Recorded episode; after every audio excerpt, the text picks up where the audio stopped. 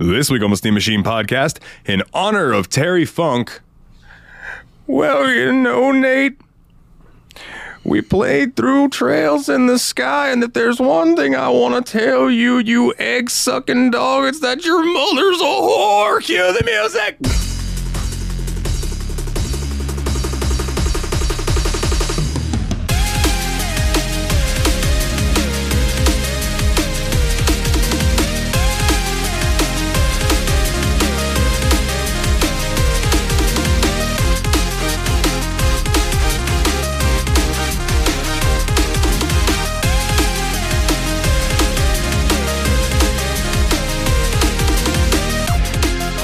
Everybody, and welcome back to another episode of the Steam Machine podcast. My name is Dalton, and I bet most of you didn't get that intro reference. Joining me, as always, is my good buddy. Yo, it's the Turtle Bear Man himself, one half of the Destructo Bros. It's Nate. What's going on, guys? Yes, we are down one man this week. That is okay. He is with us in spirit. And we dove into some trails. But before we get to there, my good sir, what you been up to these past two weeks? How you doing, man? Hey, I'm doing good. I can't remember if I finished the show last time before we talked or not, but I finished um, Severance. Okay, I think you had started it in last episode. Yeah, that's what I think too. Like weeks go by so fast now. that show, freaking incredible. Highly recommend it to everybody. It's a really cool mindfuck kind of TV show. Love that's my favorite kind. Yeah, it's like it's on Apple Apple TV Plus or whatever. It's really really good. Ah, okay. See, I don't have that, but I bet if I tried hard enough, Mr. Bay would let me borrow it. So He probably would. He's a nice guy. He's nice he's a like nice that. man. He's a nice man. Yeah. so I highly recommend that one. And then, man, my least favorite thing happened last week, and that's when my wife goes out of town for a week. So, so I'm just sitting at home by myself for a full week. So it was a lot of playing most of Trails in that one week, to be completely honest. Because I knew it was coming up, and I was like, I'm gonna need something to fill the time. So I didn't push too hard until last week to get through Trails, and then um, watched a lot of nature documentaries. I watched all of Our Planet on Netflix, which is like 16 hour long episodes, I think. Hell yeah. Dude, I love nature documentaries. oh, yeah, dude. Like, they're fantastic. So Um, If I could rec- recommend one to you that is, it's not there, it's not very long. It's like 40 minutes, an hour long. Um, it's on Curiosity Stream. Um, I don't know if you have Curiosity. Stream. Oh, and I need it, though. Um, good one. So anybody listening, Curiosity Stream is like, I think it's like 16 bucks for a year or something like that. Like it's stupid cheap because, and I think their, their whole thing is they want to keep it cheap so people will learn, Yeah. you know, but there is a documentary on there. I think it's still on there. Um, it might not be, but it was, it was all about squirrels and different kinds of squirrels. And it is just, it's e- educational, but it is so cute. There are some freaking adorable squirrels in the world. And the fact that a marmot is considered a squirrel Marmots are squirrels. is fantastic. Nice Yeah, they're like a big world. Uh, what's a marmot? I said nice marmot.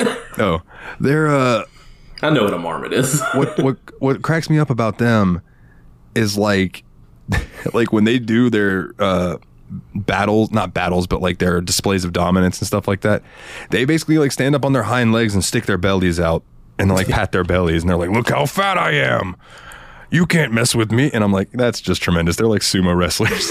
Wish that's how fights in my neck of the woods were. I'd win a bunch of those. right dude? I would be like oh well around here i might not be undisputed king but i'd be up there in in the heavyweight division you know brandy pointed out to me the other day she was like you know because somebody at work called me a fat fuck for some reason and i was telling her about it and she was like she goes you know what pisses me off so much about that is that like i've seen you go from over 400 pounds to where you're at now and you work so hard and these fucking people don't know and i'm like brandy calm down.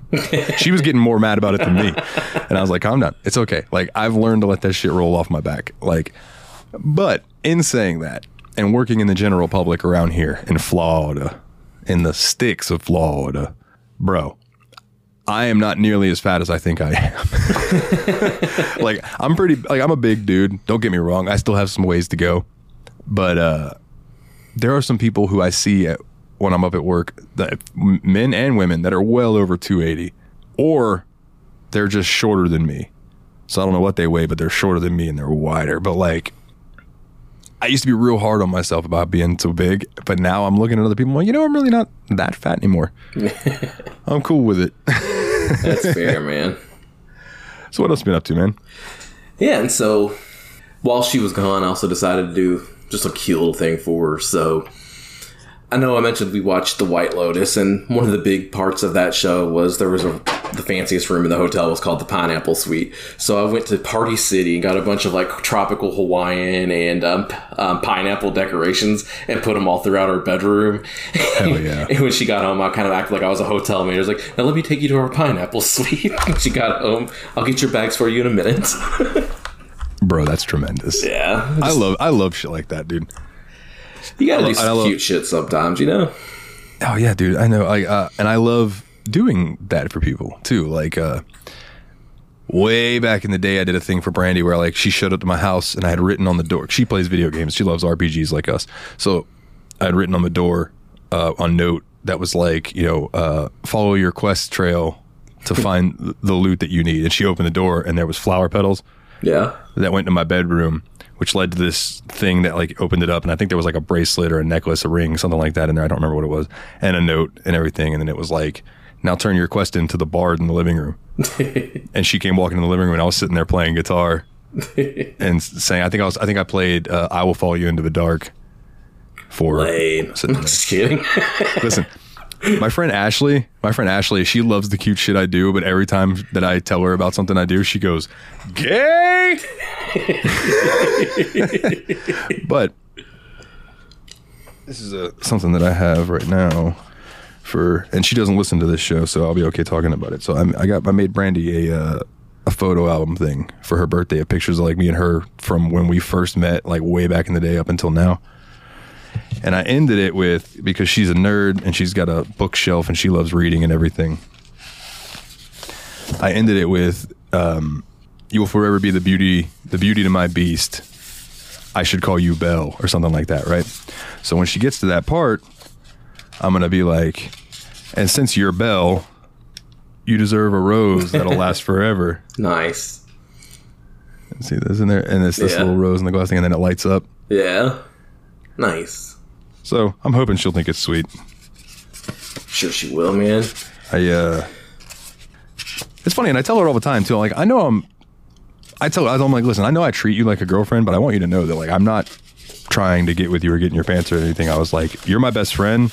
And I was like, would I marry you tomorrow? Absolutely. But what am I doing? I'm trying to show you how guys should treat you. So the next dude that comes along should treat you at least as good as I treat you or better. And that's that's the way that I'm going about the thing. And that's the bottom line because Stone Cold said so. Because Stone Cold said so. Throw me a beer. Oh man, I wish I had them in here with me because I'd show you, but they're in the other room. But she also got me a couple presents. So she found this store when she was out that had like very obviously knockoff video game merchandise. So she got me a keychain with a knockoff Knuckles for Sonic the Hedgehog and um, a knockoff Charmander that just looks amazing, and I love it so much. the knockoff Knuckles. His it's like his name is Finger Ends. I don't know what the hell you'd call a knockoff Charmander. I called him Charles Mander. there you go. Charlie Mander. Oh, that's too close to Charles Manson. Charlie Manson. No, it's Charlie Mander. Oh man. What about you, man? What you been up to? Well, uh, let's see. I got over COVID. I'd had COVID and then got over COVID. Um, work, work, and more work. Uh, let's see. Played some more Baldur's Gate 3. Um, so I made a new character. So I didn't beat the game yet. Uh, my, my main character that I have is in Act 3. And I think that's the final act, but I could be wrong. Um, but I made a new character because I was like, I want to try out another build, right? So I made this. Uh, I made a ranger because my first one was a fighter. So I made a ranger, um, and immediately in the beginning area, excuse me, I found two more companions that I missed completely on the first run through. Um, a, a rogue and a wizard, and I was like, "What the hell? How did I? how did I not find you guys the first time? so that was cool. Um, been messing around with that, but let me tell you, let me tell you something. As good as Baldur's Gate 3 is, and I am enjoying the fuck out of it, bro, I started playing on GOG. I have it pulled up right here. It's called A- A- Avernum. Avernum. I think it's Avernum. Escape from the Pit. So it's by Spiderweb Software. Um, if anybody out there knows about Spiderweb Software, they've been around for a while. Um, they put out low budget indie RPGs with a lot of writing, good writing. Um, and it's kind of like Baldur's Gate esque style graphics. Uh, old, older Baldur's Gate, not newer Baldur's Gate. Um, so Avernum Escape from the Pit originally came out in 1994, I believe, as Exile Escape from the Pit. And then a little bit later, they remade it into Avernum. Um, and now they've remade it again. So he's like, "Yes, my comp." I watched the GDC with uh, the guy that does Spiderweb software the other day, and he's like, "Yes, my company is old enough now that we are making remakes, uh, remasters, and remakes of remakes." So yes, that's what we're doing. Um, but dude, it's just tremendous, man. So I made me, well, a Cardugo Vaughn is my go-to uh, name for the games like that. Um, then I have a guy who is a fighter who looks like a barbarian, and his name is Turtle Bearman. Nice. Um, Icebrand sounds like a wizard's name, so I have a wizard named Icebrand, which would be w- Willie's representation. And then I have a rogue, and I was trying to think, man, who, who would be the rogue? And then it clicked with me. Oh, okay, Retrogue. so I named him Ret Rogue.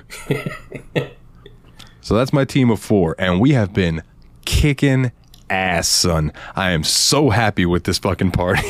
we, we've been kicking ass, and it's been a it's been a fun, it's been a fun time, man. Um, very much one of those games where like you can do something and then be like ha, and then you go and talk to somebody else, and they're like, oh yeah, you know, I'm waiting for my my friends to come along. They were coming down the path, and yeah, and you have to be like, oh, uh.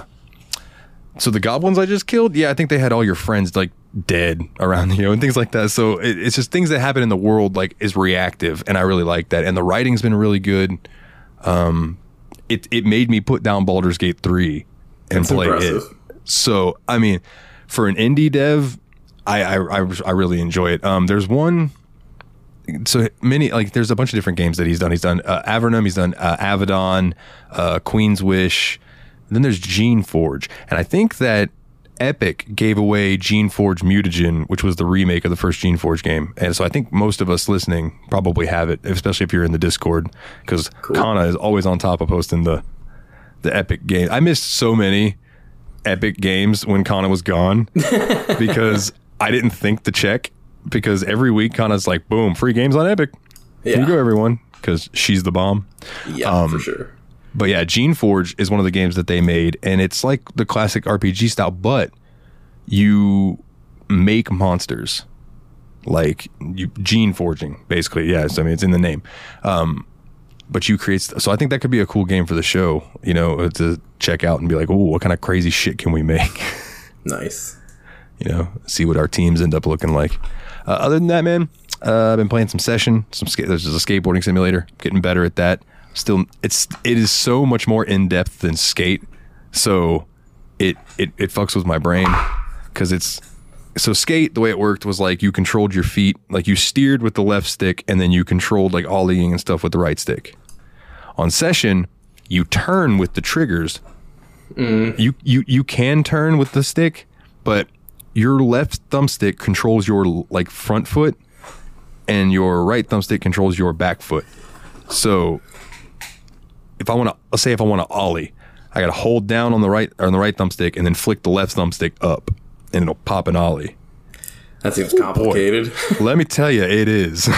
and this quest I'm on, I was like, okay, I just need to play this game and get some time into it now because this quest I'm on's like wants me to do a full um, line of it. Like, so they're like, okay, we want you to go up and do a backslide, a back backside tail slide, and then flip out, and then go over here, manual across this other thing, and then hit the rail on the way down. And I'm like, how the fuck do you backslide tail slide on purpose?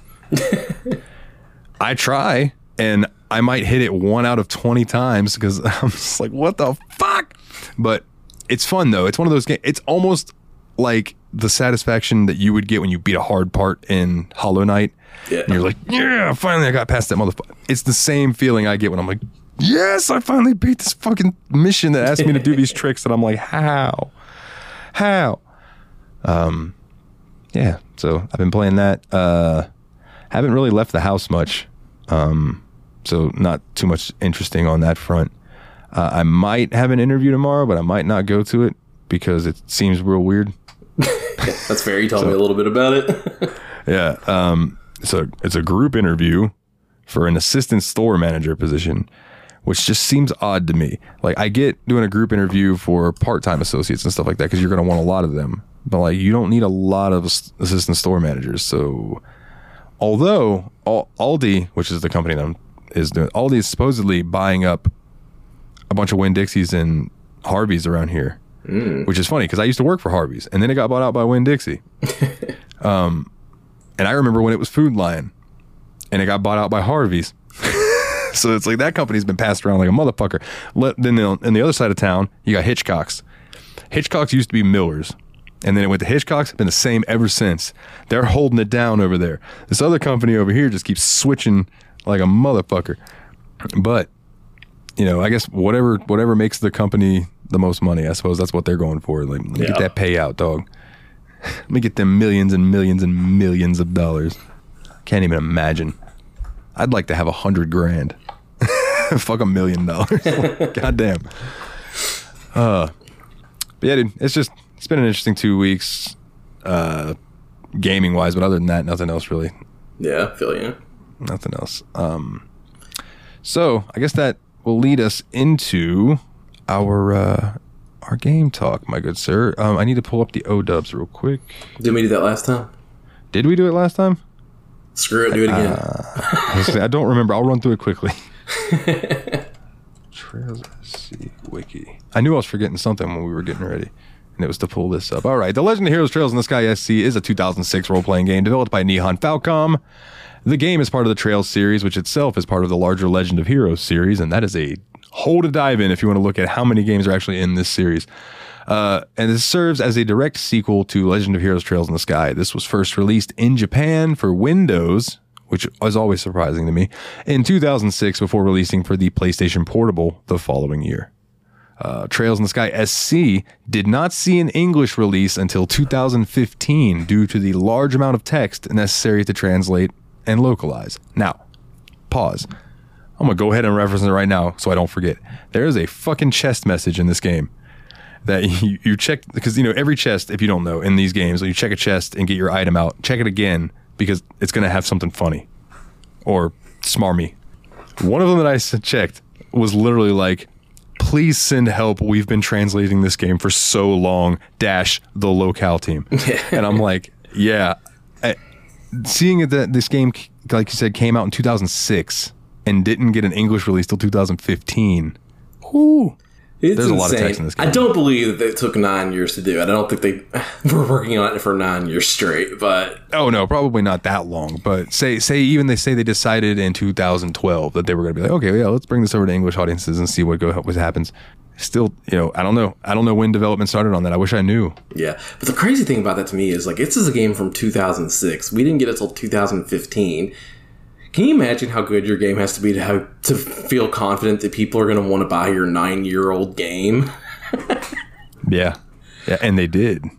And that's the thing. I, you know, I wonder when did the first Trails of Cold Steel game come out? I bet that was what sparked. Let me let me look that up real quick. Trails of Cold Steel one release date September 26, 2013. Okay. And then, so yeah, and then a high definition port of this was released in 2013 for PlayStation 3, and a remaster was released on the PlayStation Vita in 2015, but both were only released in Japan. Wow. Okay. So, damn, man. I would love to play a PS3 version of this, although I guess it would be the same thing as playing it on computer. Now that I'm thinking about it, never mind. Yeah. Yeah. Yeah. But it'd be cool to have, just to have the PS3 disc of Yeah, the Japanese version. For sure. Um, But yeah, so this to me feels like that this could have been like one long game. uh, Trails FC and Trails SC. Yeah, it it uh, definitely just felt like a continuation of the same story. They did a couple things I think at the beginning of the game to make it feel like a different game, but it was completely unnecessary. The only reason I think they did it and the main thing, this is what I'm talking about, they, they did was they made you get a new kind of ornament so that you have to redo all your ornaments throughout the course of this game.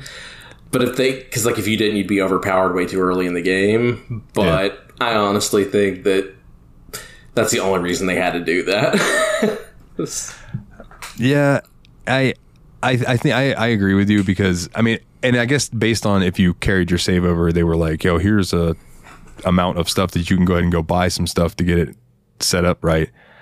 But yeah, other than that, and then some other things like in the beginning that kind of probably could have been left out. Like it could have, they could have like taken this and released it as one long ass game. Yeah. Though they probably were like, well, but you know, at the time, were long RPGs really a thing back then, other than like the niche, you know, like computer RPGs that were 100 hours long? Yeah, I'm trying to I think. Remember. I know. I think we've looked into this a little bit, and I don't think there was anything quite this long out at the time. But other than like your Final Fantasies and Dragon Quests, but yeah, but I do think there was spoiler alert for a little bit later a lot of chaff to cut from SC. yeah. Oh, dude, we can get into that right now since that's kind of stuff in the beginning we want to talk about. So, what was? Let's just go with it. What was your first impressions of SC? Uh, I know we covered that a little bit last episode, yeah. but um, but yeah, but I played a lot more since then. So yeah, um, I really liked the prologue. I thought the prologue was great. Kind of picked up right where the first chapter left off. So like, and it kind of shows what Estelle did right after Joshua left, which was she went to this training camp so she could get herself to be stronger, so she could go find Joshua. And I really liked that whole aspect, the way they handled the training camp. I thought that was really fun, the way that was handled. Um, and then after that, you go into the first few chapters of the game, and boy, they, in my opinion, were they a slog. It was a lot of rehashing things from the first game, a lot of reintroducing characters that you already knew from the first game. And yeah. Because there was even a chest in this game that I found later on where the text after you took the thing, I was like, boy, I bet this you didn't play the first game. You're really confused right now. So it's like, yeah, I bet. So why did you make me reintroduce to all those characters like that in the beginning of this game? Yeah. Yeah, and I know I get like in theory why they did it because there's always the chance that your game is the or this one's going to be someone's first. But at the same time, and I think we've had this conversation off air, who the fuck comes into a series and is like, "Oh, this is the second chapter." Yeah, I'll start here. Yeah, right? Yeah. Especially because like and I get it, but that, that that does leave a little bit of an issue from you know an American point of view because SC came out so much longer after the first chapter came out in the United States. Yeah. So it, I don't know what the availability of the first game was by the time this one came out. Now that I think of it. Yeah, I'm not sure. I, I mean, I assume that the first game would have been on at least like Steam and things by that point. You're right. This was that. See, my brain, I forget that this is the computer uh, era. This isn't older. It is older than that, but it's not older than that for us in yeah. America. So I guess that kind of does kind of flip the and, switch on that a little bit. And again, I, I know the first game, like where it got real popular was it was on the PSP. Yeah. So a lot of people played that, you know, on the on the go. Um, and I believe the second one, yeah, the second one also came out for PSP. So these were like a PSP series over here for a while, and then they got PC ports, I believe. Which okay, so is kind of still. That kind of cuts out my own point then that they didn't need to do this big long reintroduction no. to the characters. No, they really didn't. Um, and a couple parts definitely drag in the beginning for sure. Um, the uh, some of the like side quests and stuff you do are just like, oh man, this is just filler, right? Yeah, it's like go here, now go here, now go here. Like, okay. and uh, one thing I did appreciate about second chapter was that they made it very uh, distinct in the first game. Like, you guys are tra- bracers in training. So you need to travel around on foot and learn the people and the land and get to know everyone and meet people along the way. Because when you become full bracers, you might not have the opportunity to do that. And then in this game, there are there is some running around towards the end of the game, but for the most part, when you're going to another city, you go hop on an airship. You don't go take off on foot like you did in the first one. So I thought that was a cool little evolution, where they were like, you know, you're full fledged bracers now. Hop up on the flying thing. Yeah. Yeah. Um, but as far as like, ah, man, I hate to say this. Th- to me, and I don't know if it was because I was playing it with COVID and I, I just had the time. Like it didn't bother me, but I absolutely agree that it. The first few chapters were slog, just like kind of like crawling through mud, getting through it. Um, I mean, but that, I mean, they do introduce you to, blah, blah, to some people uh, who become pivotal to this game. Like I believe you meet Rena Yeah. uh, relatively early on in the game, and I I remember messaging you and being like, "Bruh, there's gonna be a character that you come across, and there's something about this girl." I think she's going to come back later in the series. So I'm not going to give it away. Oh, no, I don't even think I told you it was a girl. I said, you're going to come across a character. And I absolutely think, and then you messaged me and you're like, Rena? Yeah, absolutely, dude. Well, the, thing, funny thing about it is, is we both got way different impressions about what that character was going to end up Yeah. being. Yeah, for sure. And you ended up being correct. I thought that she was going to be like, oh, okay, well, Estelle's going to keep up with this girl and she's going to come back in the later games, maybe be in Cold Steel, something like that. Boy, was I wrong. Yeah. Uh, she she turned out to be one of the villains of the game. Yeah, it was the dead giveaway to me on it was the art style reminded me too much of the rest of the Society of the Ouroboros, which was the main conflict in this game. Essentially, it was. Um, and one thing I did like about this game is because like it was alluded to at the end of the last game, there was a Society of Ouroboros. You'd even kind of heard of one of them, the Phantom Thief B. Um, he was kind of a plot point in the first game as well. And you did meet um, Professor Weissman. Was it, was Weissman, right? yeah, and then also uh, you met Loe, uh, Low, yeah. Lo, Loe, Lo. I think it's actually like Love. But yeah, Lo, I whatever, Low, whatever. whatever. Uh, you meet him because he's under a different name. Lawrence. Um, Lawrence, yeah, and he kicks the shit out of you in the first game. yeah. Um. So Which, yeah, go ahead. yeah, so the thing I was going to say was like the one cool thing I think they did was introduce you to all these different, um, all the different kind of underlings, not the underlings, these are like the high ranking officials of the Ouroboros. So you met like, I think four or five or six of them maybe in this game. Yeah, so, I believe so. Yeah, and that They- was that was the coolest part of the game to me was like the villains, kind of getting to meet them, and s- the really cool thing they did was. It's either really cool or really corny, depending on how you look at it. I kind of enjoyed it, um, but they all of the members of that society had a deep connection with somebody in your party in the Bracer Guild. Yeah, yeah, and I like that too because that gives you more. Um, what's the word I'm looking for? Investment. Like Yeah. you're like, oh, well, I love these characters, and you're attached to these characters, so that means that you have some importance to them. You're not just some rando. Mm-hmm. Because in the first game, like Lawrence that we talked about, he was just kind of kind of big badass rando that you didn't really know anything about. But in the course of this game, you kind of learn his connection to two of your main characters, Joshua and Agate. Yeah, and the connection with Joshua, it's like Damn. Jesus. Yeah. Gee. So, like, I know at one point, like, I kept telling you, like, when, when we would talk off air, it was like, dude, this game starts ramping up, and then it just picks up and goes.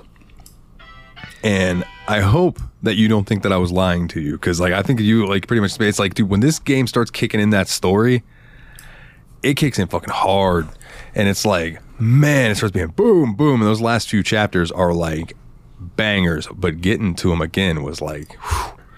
I, for the most part, agree. I still think there were some dips in the mid game as well. But, like, I think for the most part, yeah, it did pick up and became a better game by far after the end of, like, say, the fourth chapter. yeah. Yeah, because that was when uh, shit actually started kind of not revealing itself, but more things were coming to light. Yeah, and there were lots of cool twists and turns. Some of, like your favorite characters, like you have twists that you may or may not have seen coming just based on the characters. Like, I didn't think there was a twist for Olivier from the first game in this game. I did not find it shocking at all. I don't know if you did. So the fact that he was a prince Yeah. surprised me. I knew he had something to do with Erebonia because of things that were hinted at in the first game and things throughout this game. Um, when when he dropped that line, the next time I see you, it will be his enemies. I was like, oh shit, I kind of is he a member of. Ouroboros? I kind of laughed at that line because like. This is him being dramatic again because that's what he does. I didn't believe he was going to be an actual enemy for a second. Okay. dude. I love that character, Olivia. Olivier, dude, he Yeah. is fantastic. Um, for sure. But yeah, then when he shows up later on, and he's all like dressed up in his military outfit and everything, and he's like Prince Olivier something something, son of the leader of Erebonia, and he's talking with uh, Kloe. For one, I love that this is like a serious ass like military discussion, and Estelle's just like, hold on, this is bullshit. Yeah. It's like I'm throwing down my bracer rank. Olivier, what are you doing? He's like, Have we met? Don't play dumb with me, Bard boy. Like, like, oh, I loved it. She just fucking snaps on him.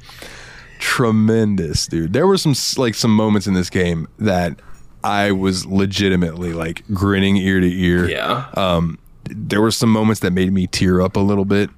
I, I didn't like full on boo hoo cry like I have at some games, but I did tear up at this. Uh, specifically, the Agate backstory, and then when it got revealed what happened to the town of Ham Hamlet, Hamel, it was one of Hamill, those Hamill. Hamel. Um, and man, brutal. And then talking about uh, when they when uh, Lo uh, lets Estelle in on why Joshua is the way he is, and does that whole backstory of how him and Joshua know each other. Yeah. And it was like, Mother of God, this is great writing. Yeah, dude. Like I had already liked Agate a lot as one of my probably top five characters in this in the first game. He's like top three out of the series now for me. Like Agate is so good. I love that guy. dude i yeah he, he's he's fantastic and he's a hard hitter but like when you show up to the town that he's from when that uh dragon attacked it or whatever and he just is like i have to go and just disappears i was like man don't do anything stupid and then he went and did something stupid Yeah. Agate rushed in and just got himself in got a lot of trouble. Yeah got wrecked um, And that was kind of the interesting thing about the villains too, because like obviously Low, or however you want to pronounce it, was one of the biggest villains arc of this game, right? And the way that he talked to everyone, and still you could see his humanity in him a little bit, because like the way he talked about Agate when he they fought was like. You're weak because you don't know what you're fighting for. Once you figure that out, you'll actually probably be a pretty good fighter, you know? Yeah and i think that that whole thing was because lowe's like he wasn't in Ouroboros because he was evil. He was in it because he was just like he wanted humanity to prove that they were worth it Yeah. because of the loss um you know that they go into. We can leave that to viewer speculation. They can go play the game if they want to know those juicy details, Yeah. but like I thought that was super well handled, and Lowe became probably the best written part of the antagonists of this game. yeah. Because honestly, Weissmann, who's the leader, well, the assumed leader, I don't. I think obviously after seeing what happened in this game, there's some people above him even, but Weissmann just kind of a generic evil for being evil's sake kind of villain, you know? Yeah, the people under him were much more well written, and I'm very curious to hear from you um, some of the the special things in the end, where if you were to take certain characters to certain fights, because you took the time to do that, and I did not, um, and I commend you for that, my good sir, uh, because I know like you had. Um, oh, I can't remember her name, but it was the ghost, the fog lady. Like her and Sh- uh, Scherazard were connected. Then you had uh, the wolf Yeah, the dire wolf was connected dire to wolf. Was Zen, um, and then Lowell and Josh, um, and then Ren. Ren's was Tita, right? Tita, yeah, because the crazy so the twist with Renee is like she starts off looking at this as a sweet little girl, and so like they keep sending her and Tita off to play together, and so Yeah. If you think about it at the end of the game, you're like, oh shit, they were just setting teed off with this psychopath. with an absolute murderer. Like, dude, so Ren Ren looks like the, the cutest little purple haired girl, just with some crazy looking eyes, right? Everybody knows a girl with some crazy eyes. and she's so sweet. And then it just gets dropped on you that, like, she set this whole thing up that you go through. Oh, and by the way, she reaches behind her back and whips out a scythe that's two sizes bigger than her and she's apparently called the Angel of Slaughter. yeah. And I'm like, what the fuck? Dude, what where are your parents? Oh, you mean these? They're dolls. what the fuck? Because like I literally said that. Like, what happened to your parents? Like out loud, and then in the cutscene, she's they basically say, "What the fuck? What about your parents?" And then she drops the dolls, and they're like, "No, they're they're orbit doll things." And I'm just like, "Mother of God, Yeah. what an evil!" And then she calls down the Pater-Mater, Yeah. which is just German for mother or Father, mother. father, mother. Yeah, and big ass robot thing. Like, then there are some cool cool bosses in this game. I do like in this series how if something has a German sounding name, it's pretty much guaranteed to be evil. Hundred percent. Yeah. Weissmann, the Pater-Mater. what was the name of those uh, soldier units from the first game that were. Oh, You know what I'm talking about? I know. Yeah, I know what you're talking about. Yeah, they were like the SS almost. had a very really, but, you know, German name, and they were definitely the baddies. Like, I feel like this game had a poli- had definitely had political statements it was making as well, with the very um, not so well hidden fact that the main country's name that you're all from and defending is called liberal. Yeah, liberal. I, and what's funny is I think they try to get around with that. They try to pronounce it as liberal, yeah, and I'm like, yeah, okay. And I'm a Democrat. Um, but yeah, it definitely hit on political things. But it's very anti-fascist, which I think is fitting for today's day and age. Yeah, absolutely. It aged well. Yeah. It aged well. Maybe this was Nihon Falcom trying to distance themselves from Germany just a little more. you know, it's like it's like wait, we're we're cool over here in Japan. We're cool. Don't no, just forget about that. Nah, not that. No, they're evil. See, in our games, bad guys. Bad guys. But yeah, and, and I think my I think one of my biggest complaints about the game was the lack of too many additional characters because you know this game already had an extensive roster, which I didn't think was handled all that well for the most part. Because there's so many times where you just can choose between whatever eight characters you want to take, and I kind of would have liked it better if there was more mandatory use of different characters. Because there were some characters I just ended up like, I don't really want this person in my party ever because they're not super useful ammo, so they'd end up being 20 levels behind everybody else. Yeah, man. Boy, did I learn that the hard way towards the end of the game. um, it, it, it was to a point where at the end of the game, every battle I got through, maybe maybe every other battle, Kloe was leveling up because she was so much further behind. Because for the most of this game, I ran um, Estelle, Olivier, A- uh, Agate, or I guess technically Agate, but it's Agate, and uh, and Zen. Um, and then when I got Joshua, I ran Estelle, Josh, Agate, and Zen. See, you used Zen a lot more than I did. I, I like Zen a lot because he was a tank. yeah. So like I would let him go out into the middle of shit and get hit, and I'd keep him healed with Estelle, and then I would use Josh to just wreck shit. Him and Agate just wreck shit. See, the person I ended up never using, which made me sad because I liked the character a lot, was Scherazard. Like, I never used Yeah. Shara. Yeah, and it, you know, fun fact: uh, in the beginning of the game, you get a choice between who you want to join you, Agate or Scherazard. Yeah. my deciding factor in that, and it's funny because the the video that I watched, the guy said the same thing, and I was like, "Well, I'm validated." You spend the whole first game, and beginning of the first game with Scherazard, Yeah.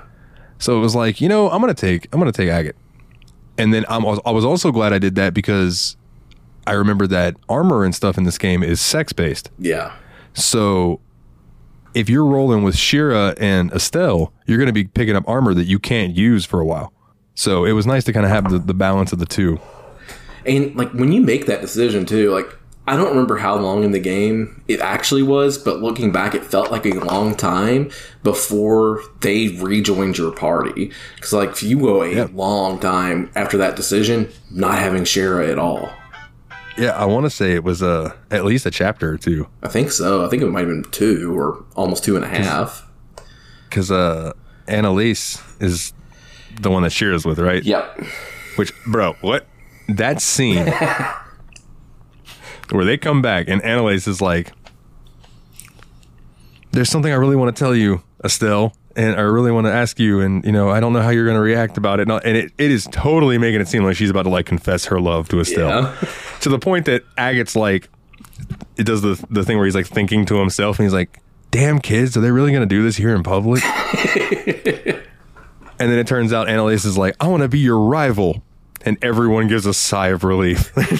oh, And see, and this was one of my first parts that I was really bummed out in this game, playing this game, because what I had thought was going to happen when that split happened was I was going to be playing two parties. I was going to be playing Estelle and Agate here, and they were going to meet people to join the party, and I was going to be playing Shara and Anelace here, and have people join the party.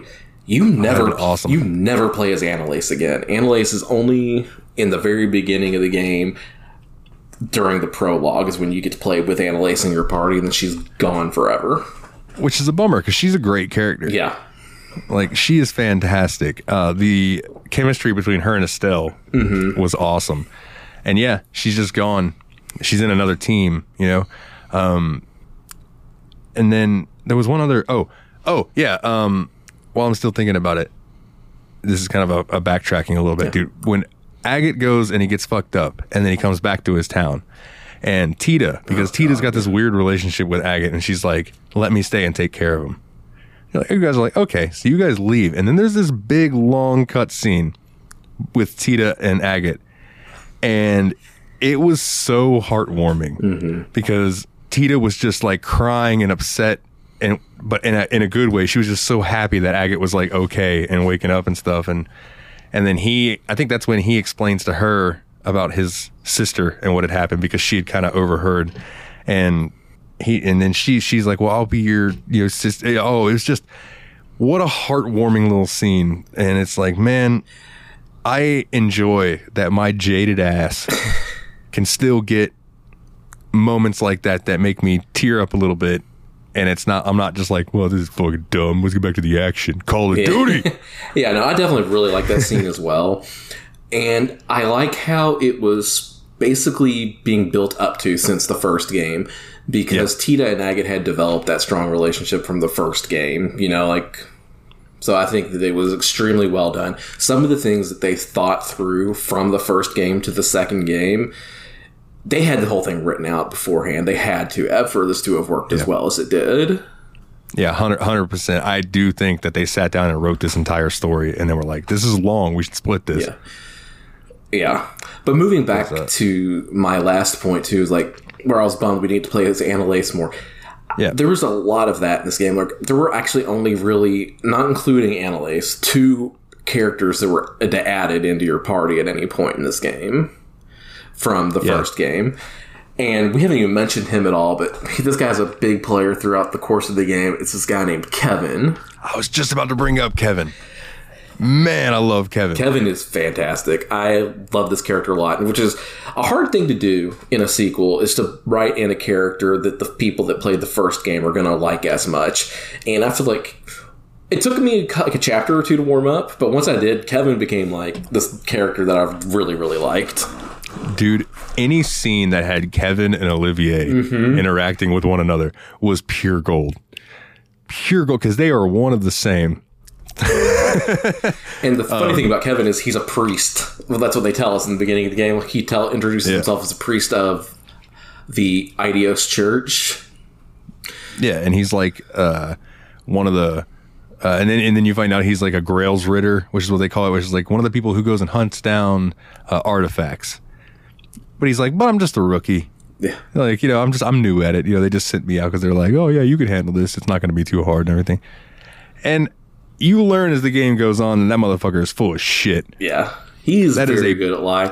And his relationship with Estelle is kind of funny too.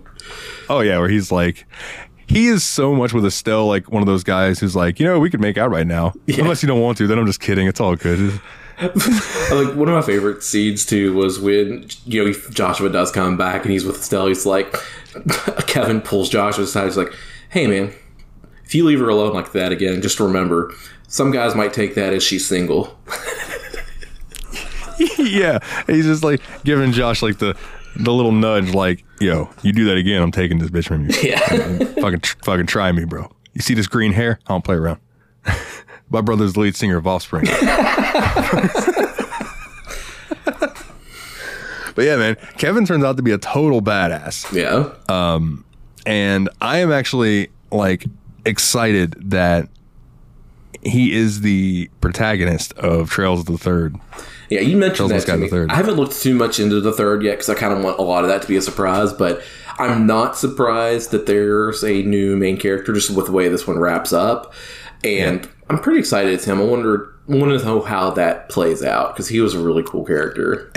Yeah, I have no idea. All I did was I uh, clicked on it to look at. I think I installed it because I was going to load it up and check it out. But like, the cover is Kevin and some other chick, so I was like, okay, I'm going to assume. And then I just looked it up, and it was like, yeah, he's the main protagonist, or yeah, protagonist. I always get protagonist and antagonist. I'm like, no, no, I got that right. Protagonist. Yeah.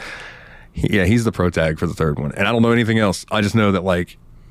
I'm ready for that. Yeah. Eventually. And then the other character that she doesn't get added to the party until super late either. So like it's kind of like almost like an Anelace type situation where she doesn't really get added to like the last chapter of the game instead of being the first part of the game. But one of my favorite NPCs from the first game becomes playable at the end of this game, which was Josette, the blue haired um, stupid Sky tomboy. Bandit. Yeah, stupid tomboy.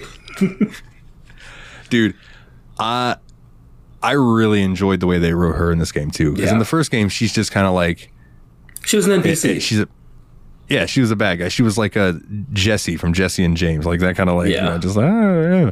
and then in this game being that you know for the first half of the game josh is with the capua bandits Mm-hmm. you you really get to know them more and especially josette and they built her character so Yeah. well it was amazing that i was i mean in my heart of hearts i knew josh was going to go back to estelle but there were times that i'm like oh dude is he going to end up with this chick yeah.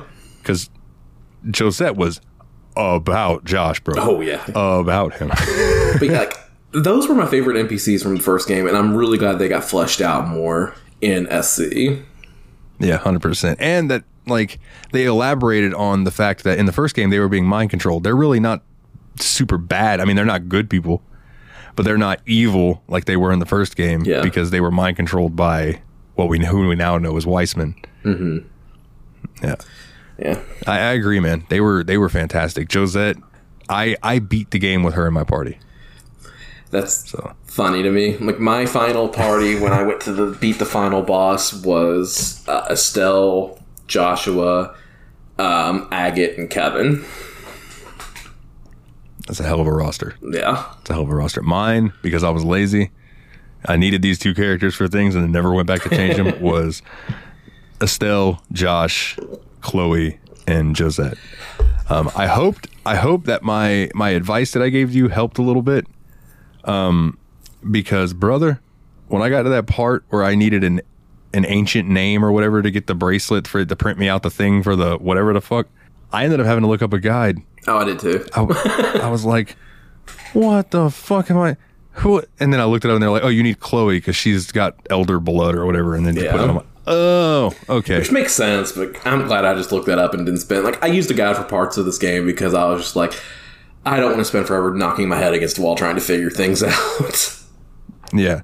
And then I saved Josette and then ran all the way to the fucking ship where you're supposed to go to next. And they were like, we shouldn't Oh, do this no. without Josette. God damn it. So I'd run all the way back to the ship, get Josette in my party, then run all the way back. so much. That's why I was like trying to save you some backtracking by like, hey, learn from my mistake. Yeah. Take this person and this person with you. Yeah, that's funny. Yeah. But uh, but yeah, and I, I mean, we talked about this before we started. I didn't want to cover this game beat by beat because I very much want people to go play this if you haven't. Like, Yeah, and I think we've talked about a lot of the stuff, especially if you listen to our episode on the first game. We kind of gave some hints on what kind of happens, and I think they're definitely worth playing through. Um, yeah, Yeah. I feel like there was one other thing I wanted to bring up, but I can't think of it. Uh, I, I will say that I think um, the battle system was improved a little bit. Um, I didn't use it as often as I probably should have, but the combo system was cool. That was cool. I didn't use it as much as I should have either, but when I remembered it existed, man, you could deal some damage fast. you could do some serious damage. Like, especially in the times that I could, where there was like a little group of enemies near each other and I could hit more than one at a time. It was like, yes, please. Because I don't know about you, but like starting this game off at the level you did, it was like, it wasn't hard, but it definitely what didn't feel like, oh, okay, I'm starting a game from scratch. It was like, oh no, I'm very much continuing from where I left off because Yeah. these enemies are hitting me hard as fuck. Yeah. But once you were finally starting able to like grab your new equipment and stuff, like it, it leveled out pretty easy. Yeah. You got strong again. But yeah. Yeah, but there in that first little bit before I started getting some gear, I was like, "Whoa, boy, this might be a little bit of a struggle." But it, it, uh, it like you said, it leveled off, Oh yeah, which was nice. one mechanic in this game that I thought was uh, it's a really good good mechanic was that if you die in a battle, you lose the battle, you can just hit retry and it pops you up back into the mid- like back into the beginning of that fight. and it also lowers is- the difficulty. Yes, and that is also very nice. Um, you can actually turn that off in the in the options, and I was like, "Why? Why would I want to? If I, I just Why would you do that?" because like the hardest boss fight in the game, and I don't think it's going to be a surprise that this is a boss fight, was probably um, um, Low or Lorence. Like That was- bro. Like, the hardest boss fight in the game. I had to hit retry on that one three or four times.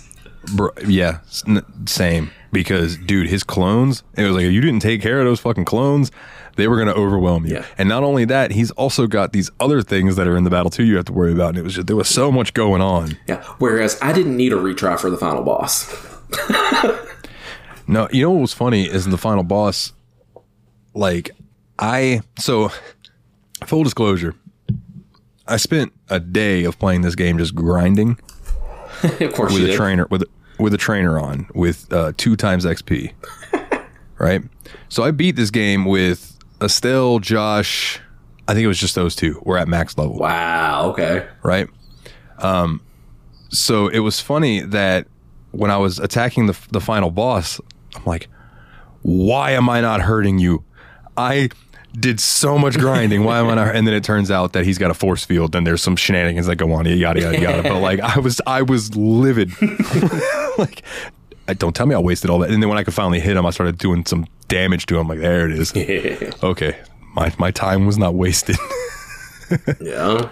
But man, dude, the the scene where Lowe comes in in uh is it but it's not Bose. Um what was it? Uh, It doesn't uh, that the, the big city when he comes crashing on that dragon, boom, and he's just sitting on top of a dragon. I'm like, what a badass. and then he's like, no, this is just part of an experiment. Just wanted to see if the dragon would listen to me, and then flies off. And it's like, dude, Yeah. that was so cool. And then the the cutscenes in there, there were a couple anime like anime cutscenes, which I thought was cool. Um, the cutscenes of like the ships doing air combat and fighting the dragon and different things like that was super well done in my opinion. Yeah. I like that. I I really enjoyed it, man. Um, yeah. Uh, so if you were gonna let's let's do a rating, my good sir. All right. Let's get into it. If you were gonna give Trails SC a rating, uh, what would- what would you give it? Yeah, so I had to look this up because I honestly thought this game was very good, very fun, but I don't think it's as good as the first game. I think the first game Okay. was a better game by a full point, and I gave the first game a 9 out of 10. So this one I'm going to go ahead and give an 8 ornaments out of 10 bow staffs. All right, dude. I, I mean, I can't argue that. Um, I don't remember what I gave the game.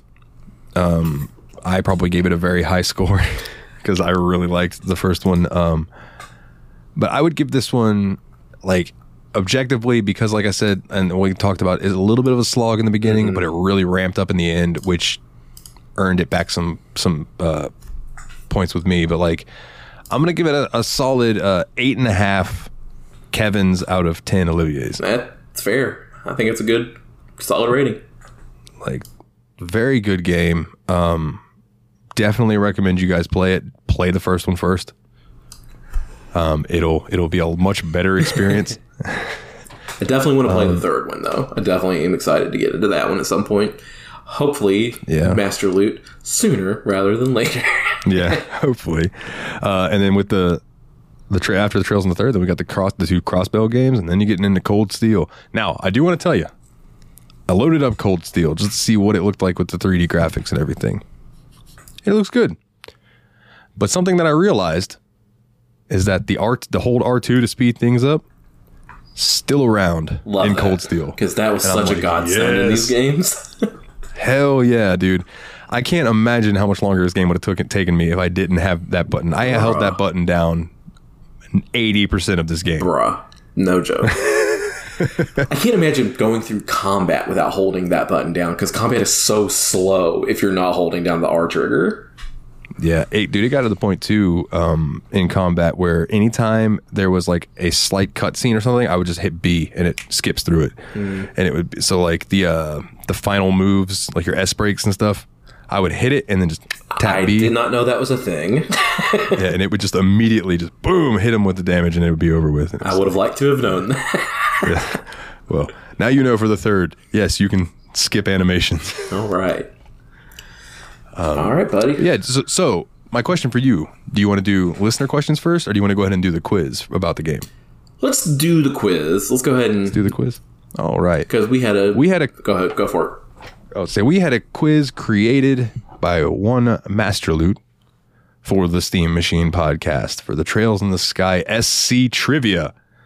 Now, the way this is set up, he did it uh, like a um, PowerPoint, but I don't have a PowerPoint thing on here, so it loaded it up as a uh, PDF. like a slide file thing. Okay. So I can look at the questions without knowing the answers. I'll have to just scroll down. So, um, so this first one, the rules of the trivia. The host shall display this presentation to himself and participants. So now that I'm thinking about it, let me share my screen real quick. Going fancy with this one. All right. The host shall participate, but refrain from looking up answers. Slash, turn off your second monitor if you have one. I don't need to do that, but thank you, sir. Uh, the host shall reveal question slash statement and options and read them out clearly. Participants shall carefully read the question statement and choose one of the four given options. When participants or whence participants have chosen the answers, the host shall reveal the correct answer, and participants, including the host, shall note if their answer was correct. Host and participants shall continue until they have reached the end of this trivia, where their bracer rank shall be determined by the count of their correct answers. Have fun. I like that at the end, the bracer rank thing. I, I dig that. All right, so during your first battle against Walter the Dire, Dire Wolf, your team gets saved by A. Earthquake caused by the gospel, B. Bracer Zen, C. No one, you get spared by Walter, or D. The Zeiss branch manager Kilika. I'm going. I mean, I'm going B. It was it was Zen because that was his introduction to this game. I'm pretty sure. Was it? I can't remember now. Because part of me's thinking it was actually D, the Zeiss branch manager Kilika. I'm gonna go with D on this one. Okay, you're gonna go with D. I'll go with B. Um, let's scroll. Ah, During your first battle against Walter, your get, team gets saved by Bracer Zen. Fun fact: in Tits FC PSP English release, Zen's name was Zane. Ah. This was later corrected in other games releases. okay. So that was just a mistranslation. All right. So that's one point. Will you do me a favor and keep track of points? Yeah, let me let me open up a quick little notepad. All right. Okay. All right. So, question two Which of these items is an iconic keepsake of Joshua? A. A picture of the Bright family. B. A harmonica. C. Twin swords. Or D. The necklace he received from Estelle. That is B. I think it's got to be B, the harmonica. Yeah, it's the harmonica for sure. Yep. All right. Uh, it is the harmonica. Fun fact Joshua's theme song, The Whereabouts of Light, is inspired by a 1986 animation film called Castle in the Sky uh, from the soundtrack of The Girl Who Fell from the Sky.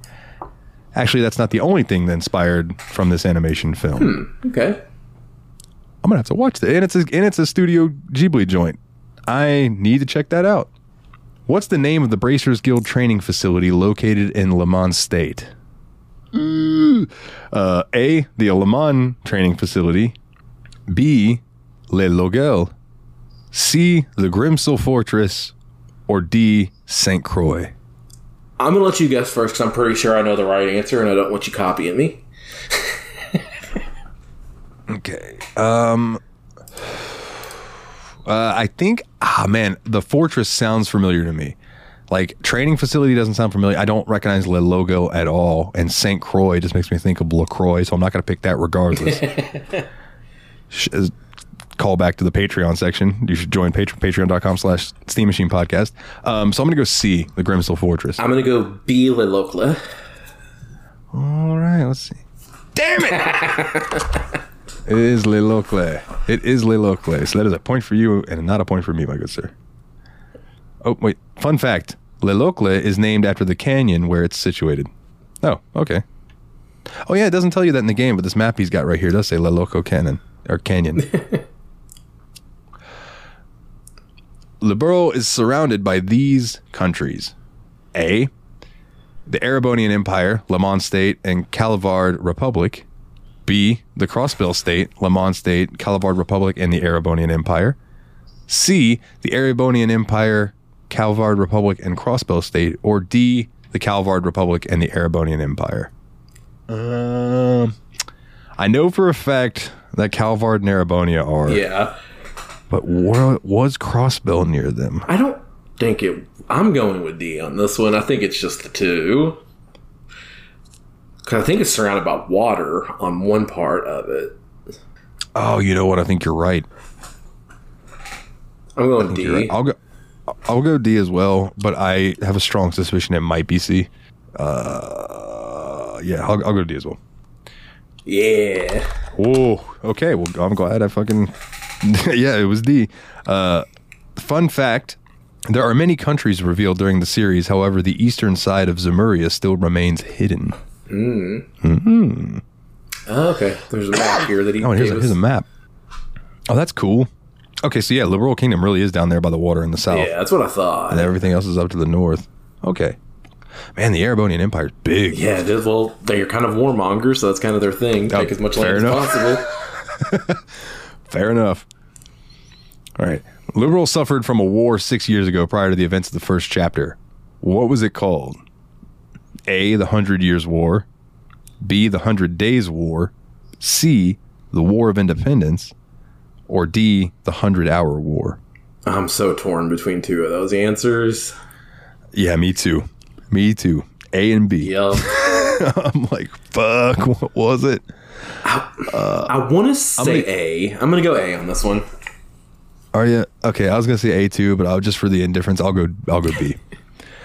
so, because I don't want to copy every time, so I'll go B. Uh, let's see. Oh, Yes, yes, woo! All right, it was B. The Hundred Days War. Fact. Oh, this isn't. This isn't a fun fact. Okay, just, a fact. just a fact. Many Liberlians lost their family members in the war, including Estelle and Agate. Oh, well, yeah, Yeah, that's, not fun, Dal. fact. That's not fun at all.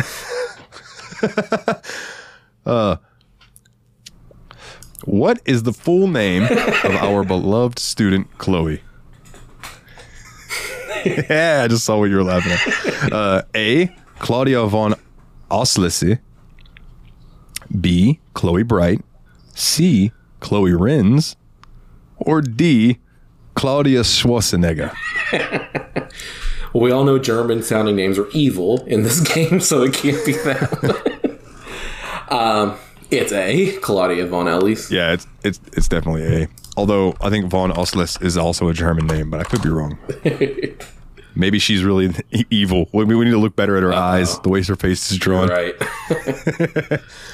Fun fact: the Auslesse family were the ones who founded Liberl.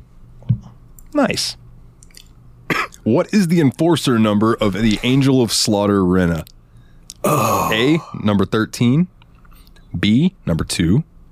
C, number 15. Or D, number 9. Now, while we're on this question, one thing I wanted to point out earlier and forgot. The Society of Ouroboros reminds me a lot.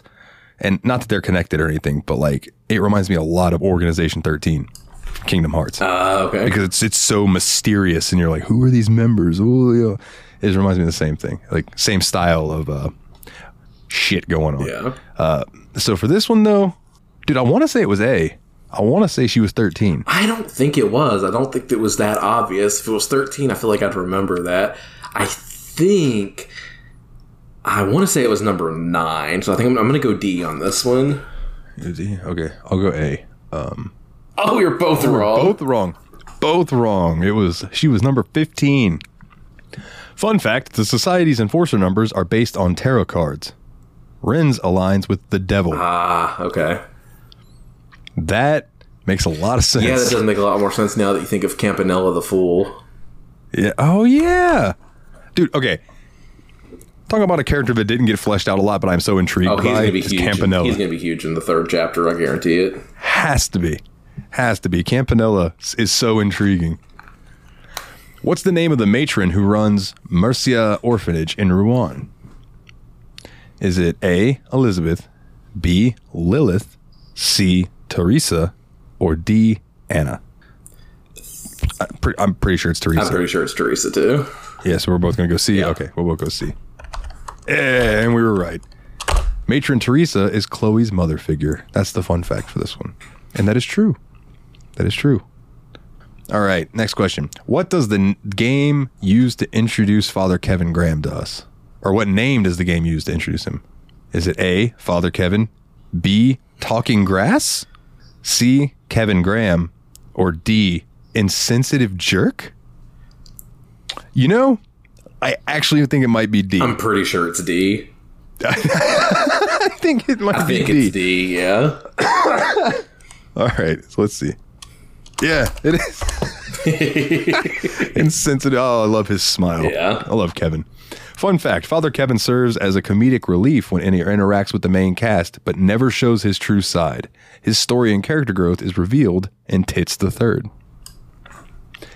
I love that it, the acronym for Trails in the Sky is just Tits. it's just tremendous. Uh, what's the name of the airline company that takes you around Liberl? Is it A, the Liberl Orbital Ship Company or Co? Uh, B, Liberl Airlines? C, the Royal Airline Co? Or D, Reinford and Werner Co? Huh. I want to think it's honestly just B, Liberl Airlines. See, I think it's C. I think it's the Royal Airline. You might be right. All right, so you got B, we got C. Yeah. Let's scroll. Let's see. Both wrong. Both wrong. It was A, the Liberl Orbital Ship Company. Man, we're not going to have a great race. Right? you're not. It's okay. I ended this game with the rank of D. Yeah, I think I was I think I was D or C. Yeah. Which which sucks because that scene apparently that scene when Estelle mm-hmm. is like, Olivia, you're full of shit, like is much more impactful if you can be like, I'm a A rank bracer, god damn it. Yeah. Instead of being like, I'm a D rank bracer. uh, fun fact, airships are what brought victory to Liberl in the Hundred Day War. not year. Not year. What's the name of Estelle's favorite shoe brand? Oh, that's a that's a callback. Uh, A. The Strega Corporation. B. The Vern Company. C. The Reinford Company. Or D. The Epstein Foundation. Every time this game said the name Epstein, I was like, oh god. but I'm pretty sure it's A, the Strega Corporation. I think it is too.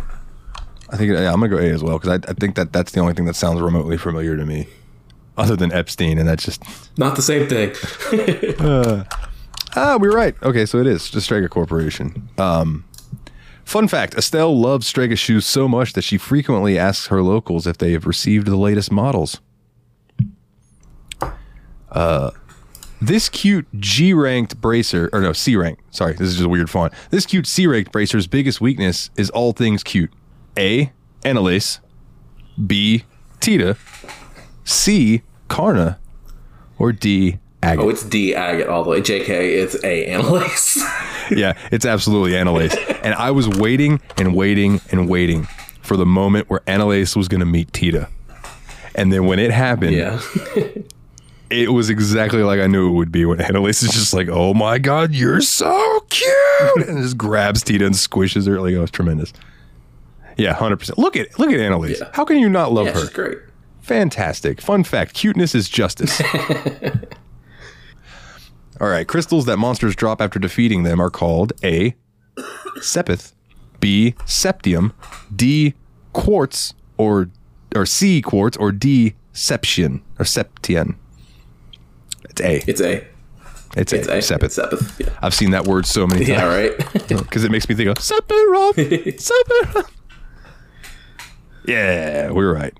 Fun fact: In Tits SC, sepith value increases each chapter until it reaches 30 mira, 30 mira per sepith. 10 was the starting price in FC. Talk about inflation. For real. All right, who's behind Easter egg hunt side quests our bracer friends have to solve? Oh no. Uh, A, the Ravens, B, Phantom Thief B, C, branch managers, or D, Joe. well, I know you'd never see this or this joke coming, but it's the Phantom Thief B. Blue Blanc. Blanc. I don't even think we ever like mentioned his name earlier, but yeah, it's Blue Blanc, Yeah. which is spelled Bleu Blanc. Yeah. but you know French. Yeah. Hey, like if, if he would have had a German name, his name would have been. I, I don't remember the word for uh, blue and white. I know Weiss is actually white, but I don't uh, remember the I don't what in blue German is. either. But his name would have been so much more hardcore than Blue Blanc. But his whole thing was like he was basically the evil version of Olivier and Kevin. Yes. Those three, like they could have a buddy sitcom. um. So yeah. Uh, what was that one? The the branch manager.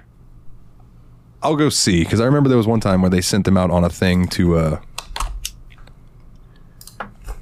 uh, like they were just testing them or whatever, and it was like the whole. Oh, but that wasn't the. Oh well, I already committed.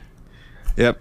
God damn it. All right, you were right. Phantom Thief B. Fun fact: Phantom Thief Bleu Blanc is one of the most mysterious person in Tits trilogy, and his true identity has never been revealed. Uh, you can learn more about him in Tits the Third's Star Door Eleven Okay. whatever the fuck that means. Grancel is the capital and the biggest city in Liberl, yet it doesn't have a. That Grancel is what I was trying to think of earlier. Mm. A. Fishing spots. B. Ancient Zemurian building.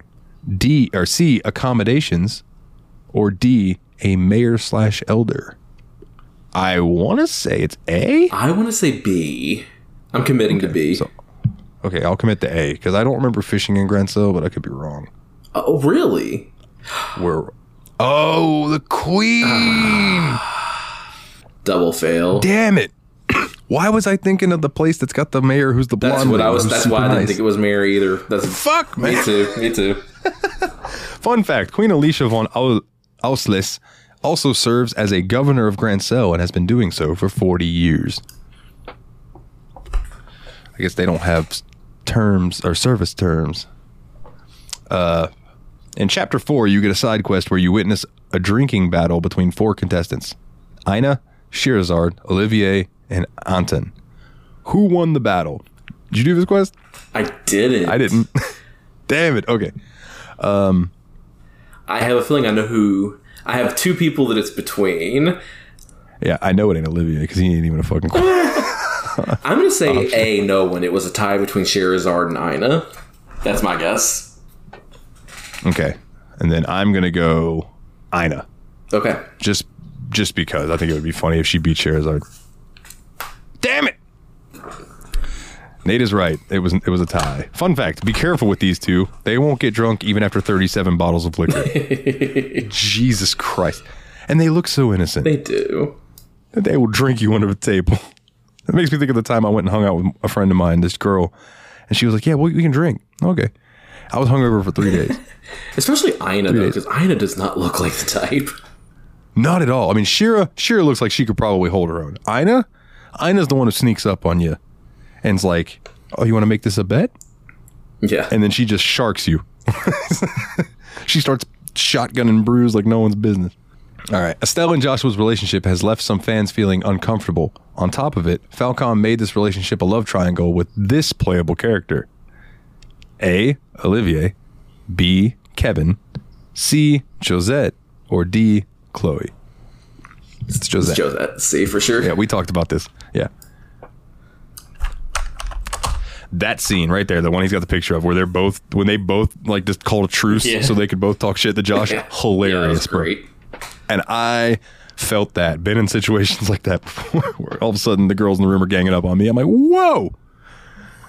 Uh, fun fact: You receive a half a point if you guessed Kloe, quarter point if you guessed Olivier, quarter of a point if you guessed Kevin, quarter point you get the point.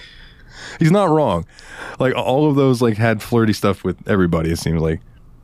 Who won Ruan mayor election? A. Norman. B. Portis. C. Duke Nukem. or D. Friendship. I never went back there to find out, but Mean. I'm going to go with the oddball guess here. I'm going to guess D friendship. All right, I'm gonna guess Portis. Portos, because that just sounds cooler than Norman. Damn it!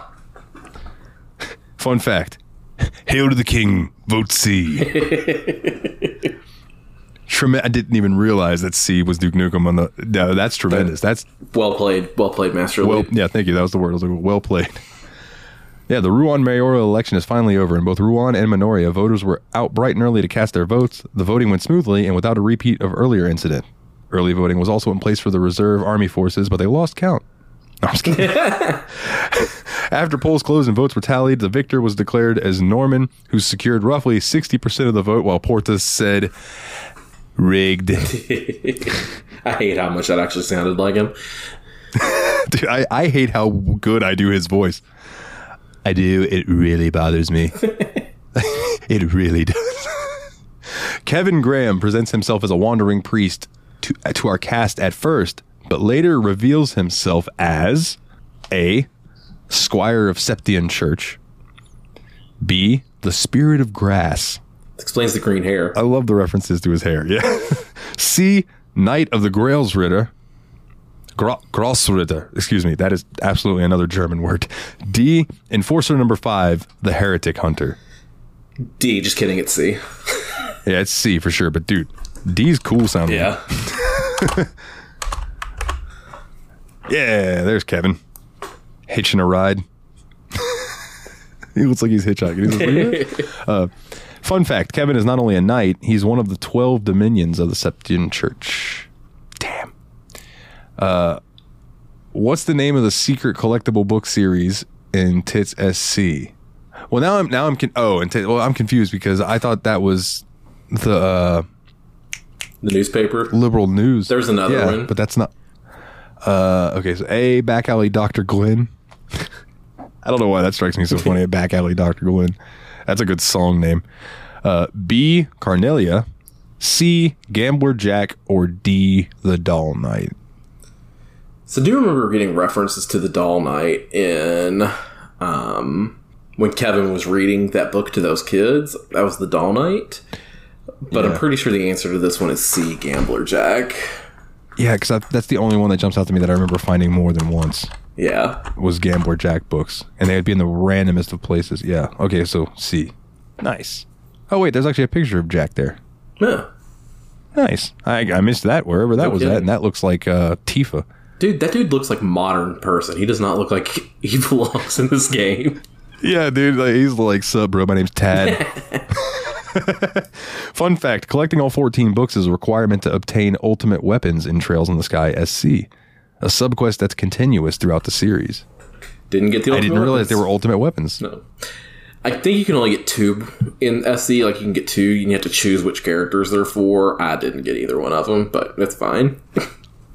Hmm. All right. In Chapter 7's tetracycling or te- tetracyclic tetracyclic I think that's how it would be pronounced. Yeah. Okay. Tower Quest. Which Ouroboros enforcer can be visited in the region where he slash C was first met? Whew. A. The Phantom Thief Blue Blanc. B. Walter the Dire Wolf. C. The Angel of Slaughter Rena. Or D. The Bewitching Belle Luciola. That's her Yeah. name. Luciola. I don't know. I kind of feel like it might be D. That's my guess. I don't know. D. Okay, you say D. I'll say B. I'll go with Walter Okay. Dire Wolf. Ah. Yeah! Complete guess. I got it right. Fun fact during the last chapter, you can get unique character interactions if you bring the corresponding team members to your boss fights with the enforcers. Motherfucker, that's what we forgot to talk about. Oh well. Just keep going. yeah, I was gonna say, like, that's what it was.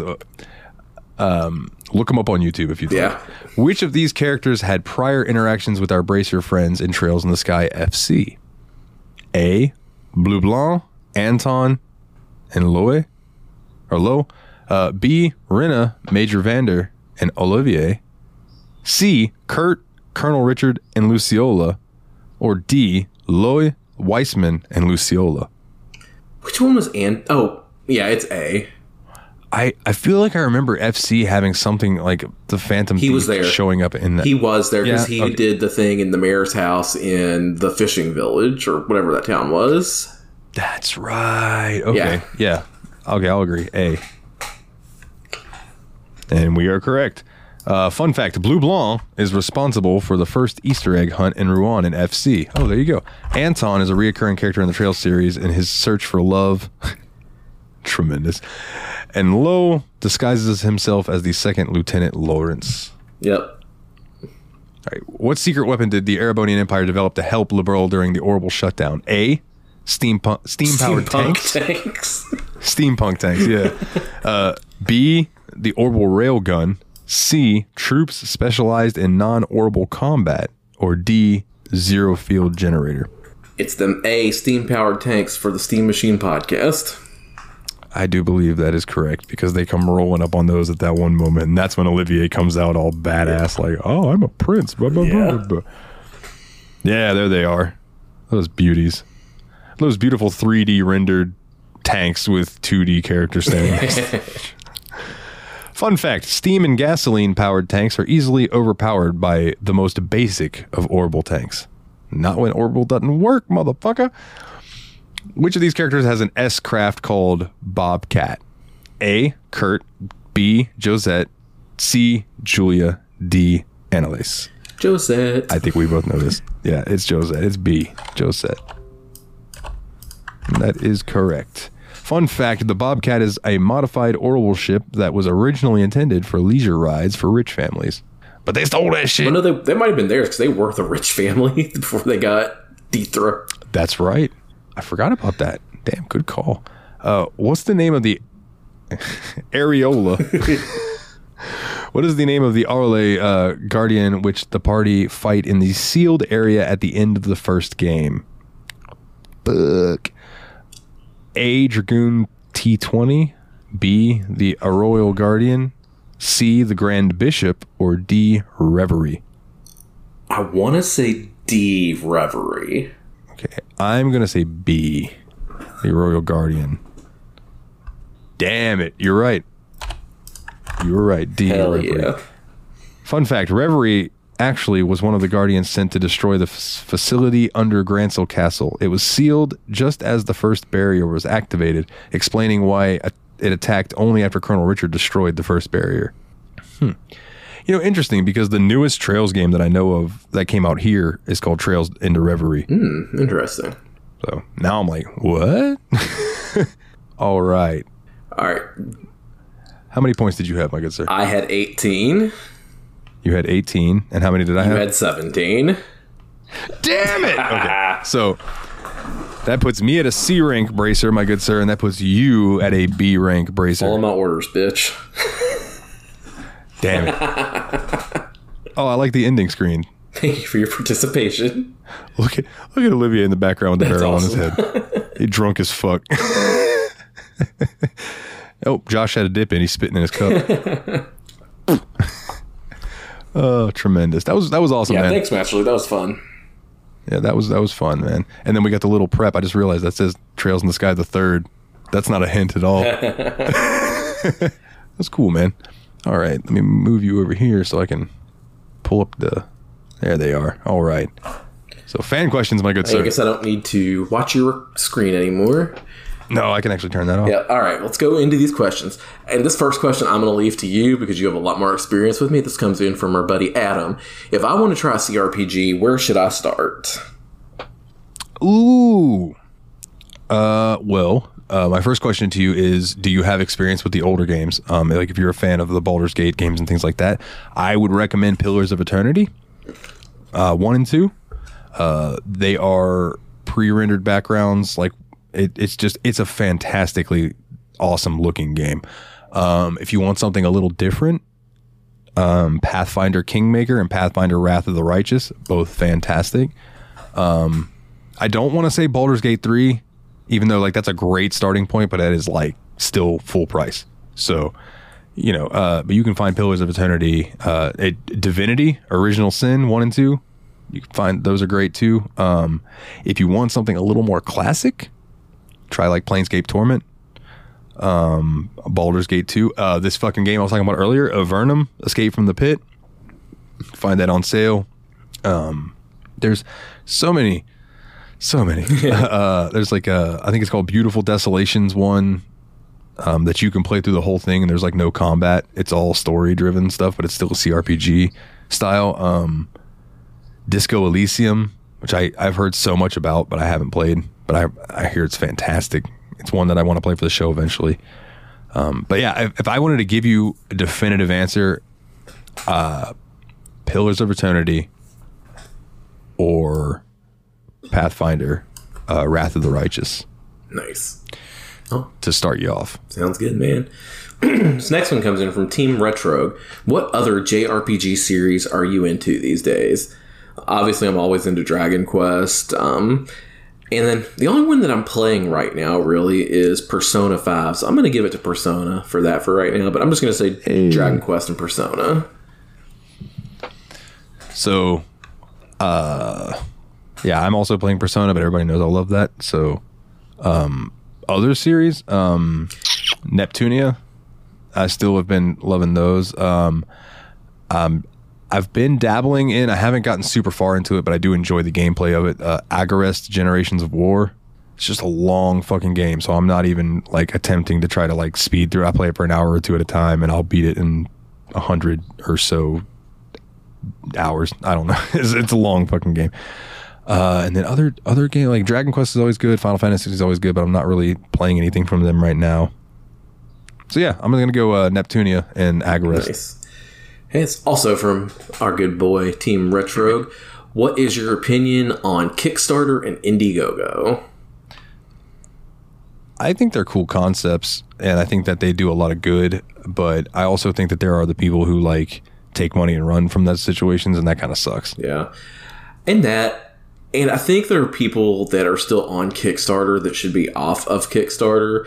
Like people that have made a big impact with the games that they were able to produce from Kickstarter and then continue to go to Kickstarter for more money that they probably don't really need anymore and that overshadows the little names that got the the need the start in the first place like i'm pretty sure the people who made shovel knight still use kickstarter and i think that's kind of shitty Yeah, that seems weird because Shovel Knight. That's a popular game. Yeah. like they had to have made money off. Oh, they it. absolutely did. And so like I kind of like think people abuse it in the wrong ways and I think that kind of hurts its credibility in the long run. Yeah, I can agree with that. All right. Also from Team Retro, what is your favorite SNL skit? Oh man, uh, I loved Opera Man. Yeah. Uh, Opera Man was good. Um, I think my favorite, ah man, Schweddy Balls. uh, Will Ferrell and what's her face as the cheerleaders. Yeah, Cheri Oteri. Fantastic. Yeah, Cheri Oteri. Um, but I think like it's just far as like something they did that absolutely gets me every time I see it is that fake commercial with Chris Farley and Adam Sandler, and they crack open. I don't remember the name of the beer, but they crack open the beer and all of a sudden there's just like shirtless cabana boys and dudes everywhere. and it's like a gay beer or something like hey, dude, it is hilarious. And I dude, just look up SNL beer commercial and look for Chris Farley and Adam Sandler. You will die laughing. It's so good. One that jumped out to me immediately is there was this one Will Ferrell skit.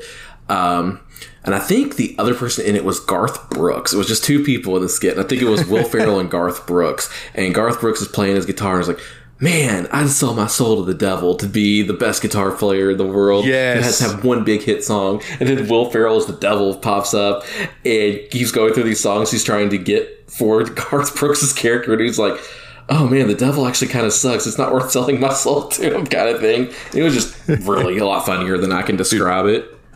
That that scene's hilarious because when Will Ferrell first comes in and he does the devil reveal, because that was like a character he would do every now Yeah. and then.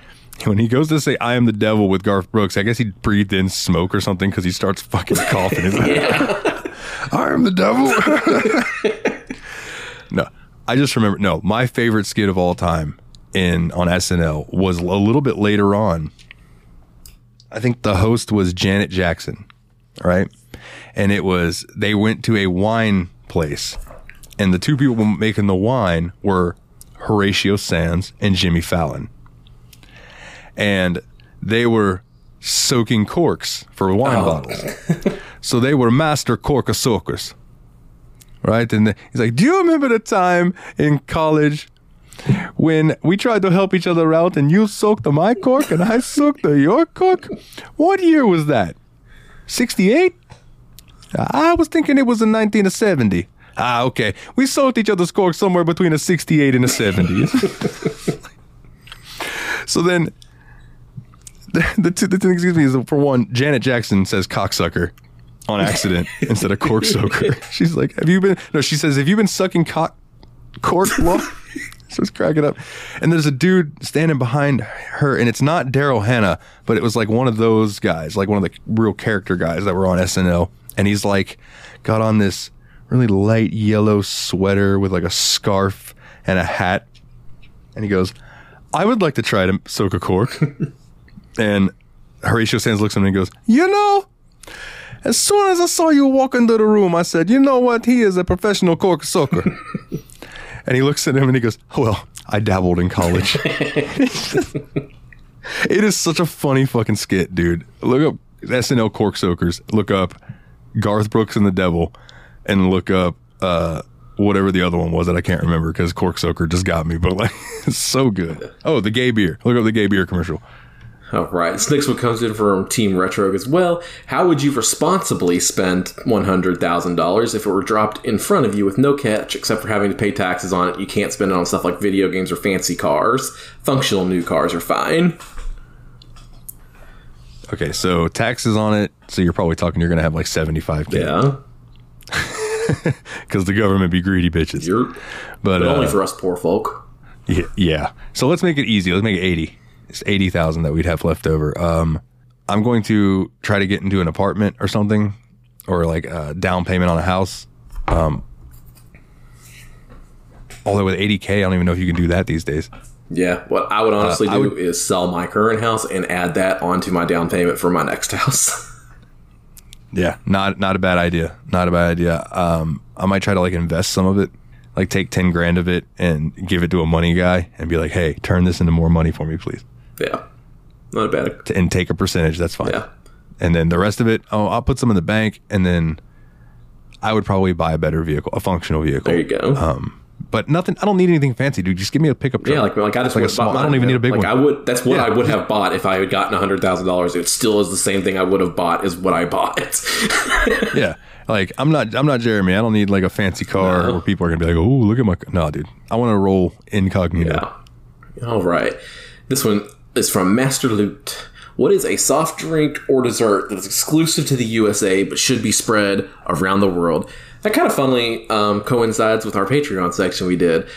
I, I would say Cheerwine. Throw that around the world because I know that it's very regional in the USA, but I think that would do well pretty much everywhere. It's good, good, good, good.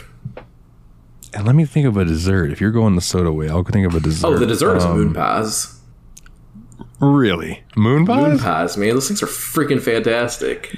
They are good. I'll give you that. But there's so many like dessert desserts that I think of, like uh, like monkey bread. Mm, but I don't know. Uh, maybe monkey bread's uh not just an American thing. I don't know. I don't either.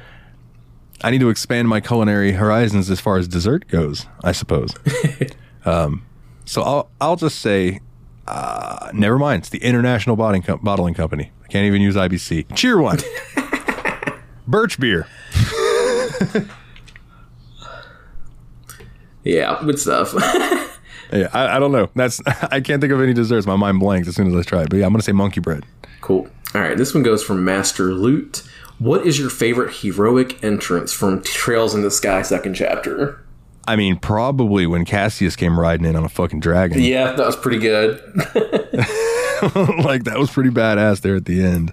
Um, which, by the way, we didn't touch on Cassius.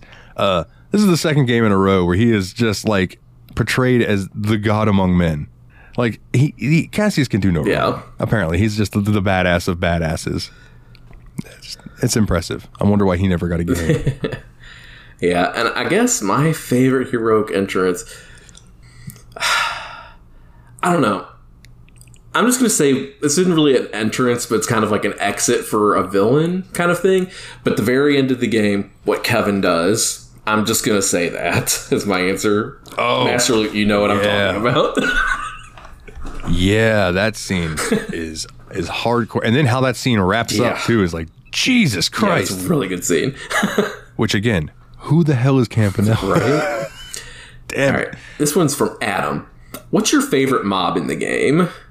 My answer: I don't have one. I think the monsters in this game are very forgettable. Yeah, I like their designs, but none of them particularly stick out to me. I mean, it's more so like the the boss monsters look really cool, and sometimes the monsters you'd find in chests would be cool looking. But like as their general monsters, uh, they're all right. I'll go shiny Poms because I thought they were cute, and they give you a shitload of experience if you kill them. They are the metal slimes of this game. I never killed one, and I didn't feel bad about it because this game just levels you to where it wants you to most of the time, anyway. Yeah, All right, for sure. this is from Adam. Hopes for the rest of the trilogy and hopes for the rest of the series. I mean, my hope is that this next game, now knowing that Kevin is the lead character, I'm just hoping he can carry that game as well as Estelle has the first two. Like, I believe he can, and I'm excited to see it. And I just, one thing, my hope for the rest of the series is that it doesn't lose its charm and character through its transitions into higher technology because this game is Yeah. at a level there I could have imagined playing this on a PS1 and it being a good game. I'm worried that as technology's improved, they might lose some of that charm and character that it has. Yeah, I agree. Uh, that was going to be one of mine, and the other one was that I hope that the writing stays as good as it is. Like this game can weave a story, and I want to see that continue, especially since all these games are connected. Yeah. Like, come on now, give it to me. All right. And this next question is getting somebody banned from the Discord. Uh, this one comes in from Jeff. so, I'm going to give each of you a game to fight against Yakuza. The game you do not choose is erased from existence. So, which game do you not want erased? It's specific to each of the three hosts. Dalton, for you, Yakuza or Tomb Raider? Fuck you, Jeff. Ah, man. Um, I have so many childhood memories tied to Tomb Raider and playing it with my dad that I can't give that up. So as much as I like Yakuza, I cannot get rid of Tomb Raider. So I'm, I'm still I'm going to I'm going to big Tomb Raider. Yeah.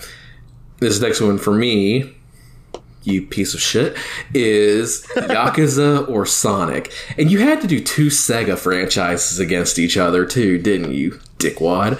Uh,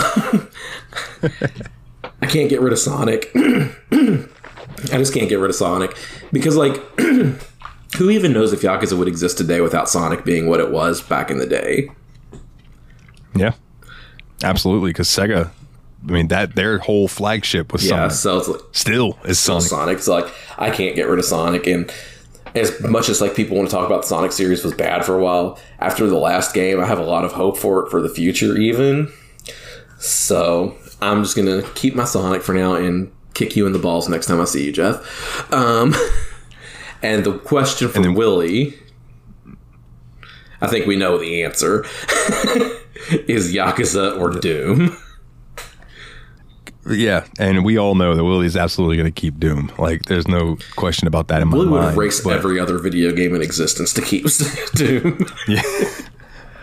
Two things I want to say, Jeff. One, congratulations. You found a way to get all three of us to say we would kill Yakuza. Two, we're going to need 10 Raise Hill Praise Dales at least. you motherfucker. and then, like, actually, three, Jeff, are you okay? yeah, you okay, Jeff? Are you okay? all right? Because when you asked this, it cracked me up when you fucking Jeremy's like, "Who hurt you?" Are you okay? Jeff, are you okay? All right, this one's from Dane. In an alien invasion scenario, do you offer Jeff as a sex slave to the aliens for putting you against Yakuza, or me because you know I've always wanted to bang an alien? I know this is more of a Yabspod appropriate, but shots were fired. Um, oh man, well, when you word it like that, I do love Jeff. I don't know if I want to subject him to being a sex slave. If you've always wanted a fucking alien, like I can't deny you that. You could be the first guy to meet an alien species, and fuck it. And then when they see you walking down the street, they'll point to you and be like, "Hey, homeboy, fuck the Martian." yeah. so I'm gonna go, Dane. I'll let you get fucked by And. I'm more the person that likes to deliver um, rewards rather than punishment. So, Dane, you've been a very, very good boy. It's your time. You can have that alien badus. or wiener. We don't know. Either way, I'm sure you'll like it. Yeah. Or tentacles. You never know, man. Oh, yeah. Fuck, fuck. Who knows? And this one's from Team Retro. So here's my question: We banning Jeff, or does he have to do some raise hells, praise Dales? And we answer that. He's got to give at least 10. At least, and no copy paste bullshit. You type those motherfuckers out, Jeff. yeah, like a man. Like a man. And this last question comes in from the lovely Kana. Is there a game that's brought you to tears? so, as I've gotten older, I don't know what it is. I've become more in tune with my emotions, I guess. Um, as stupid as it sounds, I really think it's because I got really into Kevin Smith for a while. And he, I would listen to him talk about how like he learned to just let his emotions out when he feels them, and it like helped him with the release. You know what I'm saying? So now I'll be sitting on the toilet and see like a cute puppy video and tear. you know, like fucking a. So games that have brought me to tears, the ones that I can remember, um, Persona Five, Trails in the Sky, first chapter. Um, that might be it that I can remember right offhand. I might be forgetting one, but yeah. I will also say yes. And the game that I can really remember doing that to me was actually Yakuza Zero. Oh yes, yeah. That's yeah, absolutely, hundred percent. The scene with. Nishiki and um, Nishiki and Ki- uh, yeah, that one got me hard, Yeah. dude. it got Yeah, me hard. that- it and didn't that was get one I was forgetting. hard. No, yeah. It got you in the feels Yes, hard. that's that's the better way to say it. So yeah, so yes, Kana, and Yakuza Zero is one. So once again, get your race hills, praise Dales up there right now, Jeff. Yeah, right now, Jeff. As soon as you hear this, you better be typing. All right, and that that wraps it, man. that wraps it. All right, then that means I need to pull up the uh, show diddly notes real quick so I can run through the house cleaning and we can get up out of here. Also, uh, Willie is not here, but he did tell us that for his next game that he would like to choose, and this cleared up the poll, and we were able to make a new poll, which I'll talk about in just a second. He is picking Titan Souls, which looks interesting. I know nothing about it other than it looks like it's 2D game and it's probably going to be real hard. yeah, Yeah. So we'll we'll see. I will probably be the one who likes it the least, but we'll see. I might love it because I love Shadow of the Colossus, and he told me it's got a vibe about it like that. So we shall see. And if you would do us a huge favor and leave us a review on iTunes and Spotify, that would be rad. Five stars on Spotify, or excuse me, five stars on iTunes. Even if you think we suck, tell us about how much we suck, but give us Yeah, five yeah, stars. yeah. That'd be sweet. Uh, Spotify, give us a thumbs up. If you want to come join the Discord, which I don't even plug our social media anymore, even though like I think we're talking about trying to get the TikTok going again just to see what happens. But like Discord Come join. It's where all the shit happens. We got a bunch of people in there. Not everyone talks, but we appreciate the lurkers. Discord is bit.ly slash TSMP Discord. And it's all capital letters. Just type that in. It'll get you an invite. Boom. You can join and come in and vote on the different polls, which we have three going right now. Three. The fan picked game poll, which Duke Nukem is still winning by a landslide. Hail to the King, vote C, baby. Which, again, I know we've touched on this the past few episodes. I'm touching on it again. The amount of interaction that we got on this poll was fantastic. I want to see that more often. Please, if there's a game on there that you really want to win, campaign for it. It was entertaining as fuck watching all you campaign for Duke Yeah. and Fear. Both. And, and shout out to Jish. I, I'm assuming your name is Josh, but I'm going to call you Jish because that's what your uh, tag is. But like he came in and he's like, you know what? I'm I'm gonna I'm gonna stand for Horizon Zero Dawn. and shout out to you, man, because I agree that is a good fucking game, and no one else will believe me. um, but then the other polls we got, we got the short poll, ga- uh, short game poll. So whenever we do, um, oh, and I can actually delete Titan Souls off there now that we talked about this. All right, so. it- Whenever we do a long game like Trails, we try to throw a short game in the middle. Like uh, Nate used his pick to do a short hike, you know, uh, kind of like that. So uh, the poll that's up right now for the next short game that we would use is uh, Lara, Clo- Lara Croft Go, uh, excuse me, Lara Croft Go, uh, Blazing Chrome, Claire, Dreamscapes The Sandman, and Far Cry Blood Dragon. So far, Far Cry Blood Dragon winning. All for one, all of those games good in their own right for different reasons. I want to say Dreamscapes The Sandman. Pretty sure that's a hidden object game. Ooh. So like you guys know we love that. I'm just saying. but uh I can't argue with Far Cry Blood Dragon winning right now because that game is 80s cheese the video game and it is like neon heaven and I'm for it. Hell yeah. Uh, and then the other one is the retro game vote, which is something that I just came up with when I was like, you know what? Let's start taking advantage of the fact that RetroArch is technically on Steam, even though we don't use that version. Um, so I was like, you know what? Let's pick. Let's each pick two retro games, and we'll throw it up. And in lieu of a short game, one week when we or one you know episode when we need a shorter game, we can run an old school. We'll emulate something and see if how it holds up to this day's standards. And for that, we got my two choices, which were Jersey Devil and Tobal Number One, both for the PlayStation One. We got Nate's two choices, which were Donkey Kong Country 2 for the Super Nintendo and WCW versus NWO Revenge for the Nintendo 64, and Willie's choices, which were Adventure Island 4, which would be a patched ROM, a translated ROM, and for the NES, and Super Noah's Ark 3D for the Super Nintendo. And looking at this, it's looking like Adventure Island is actually winning right now. Nice. So, no love for Tobal Number One, as per usual. as per, you wait till I throw Stanley search for Dr. Livingston on there, motherfuckers. You just wait. I'm going to campaign for that motherfucker. Uh, anyway, come join the Discord, bit.ly slash TSMP Discord. You want to check out the website, which is up to date thanks to one Dane himself, bit.ly slash the Steam Machine Podcast. Capitalize that phonetically. You'll be fine. Patreon, you want to donate to the show? That would mean a shitload to me. It actually uh, helps me pay my insurance, which is uh, needed. So thank you very much.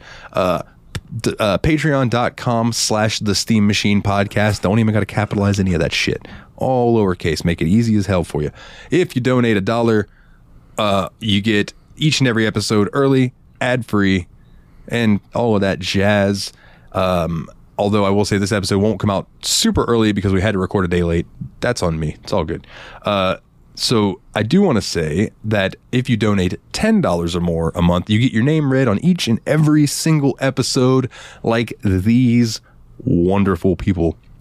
Nate Sir Cogsworth, the seventh of Juniper. Jeff, the original expendable Mr. Syllables, old Jeffy Lube with a thousand nicknames himself. Aries or Adam, shout out to his podcast and blog in the Discord, Revival and Extinction. James the Steam Machine Hall Monitor Hall, Team Retro. Go check him out over on YouTube. And also, now you can hear Team Retro each and every week with me on the JRPG Report. He's been doing good. He worries about him saying um too much. I'm like, that'll go away. It it comes with getting comfortable on the mic. You'll be fine.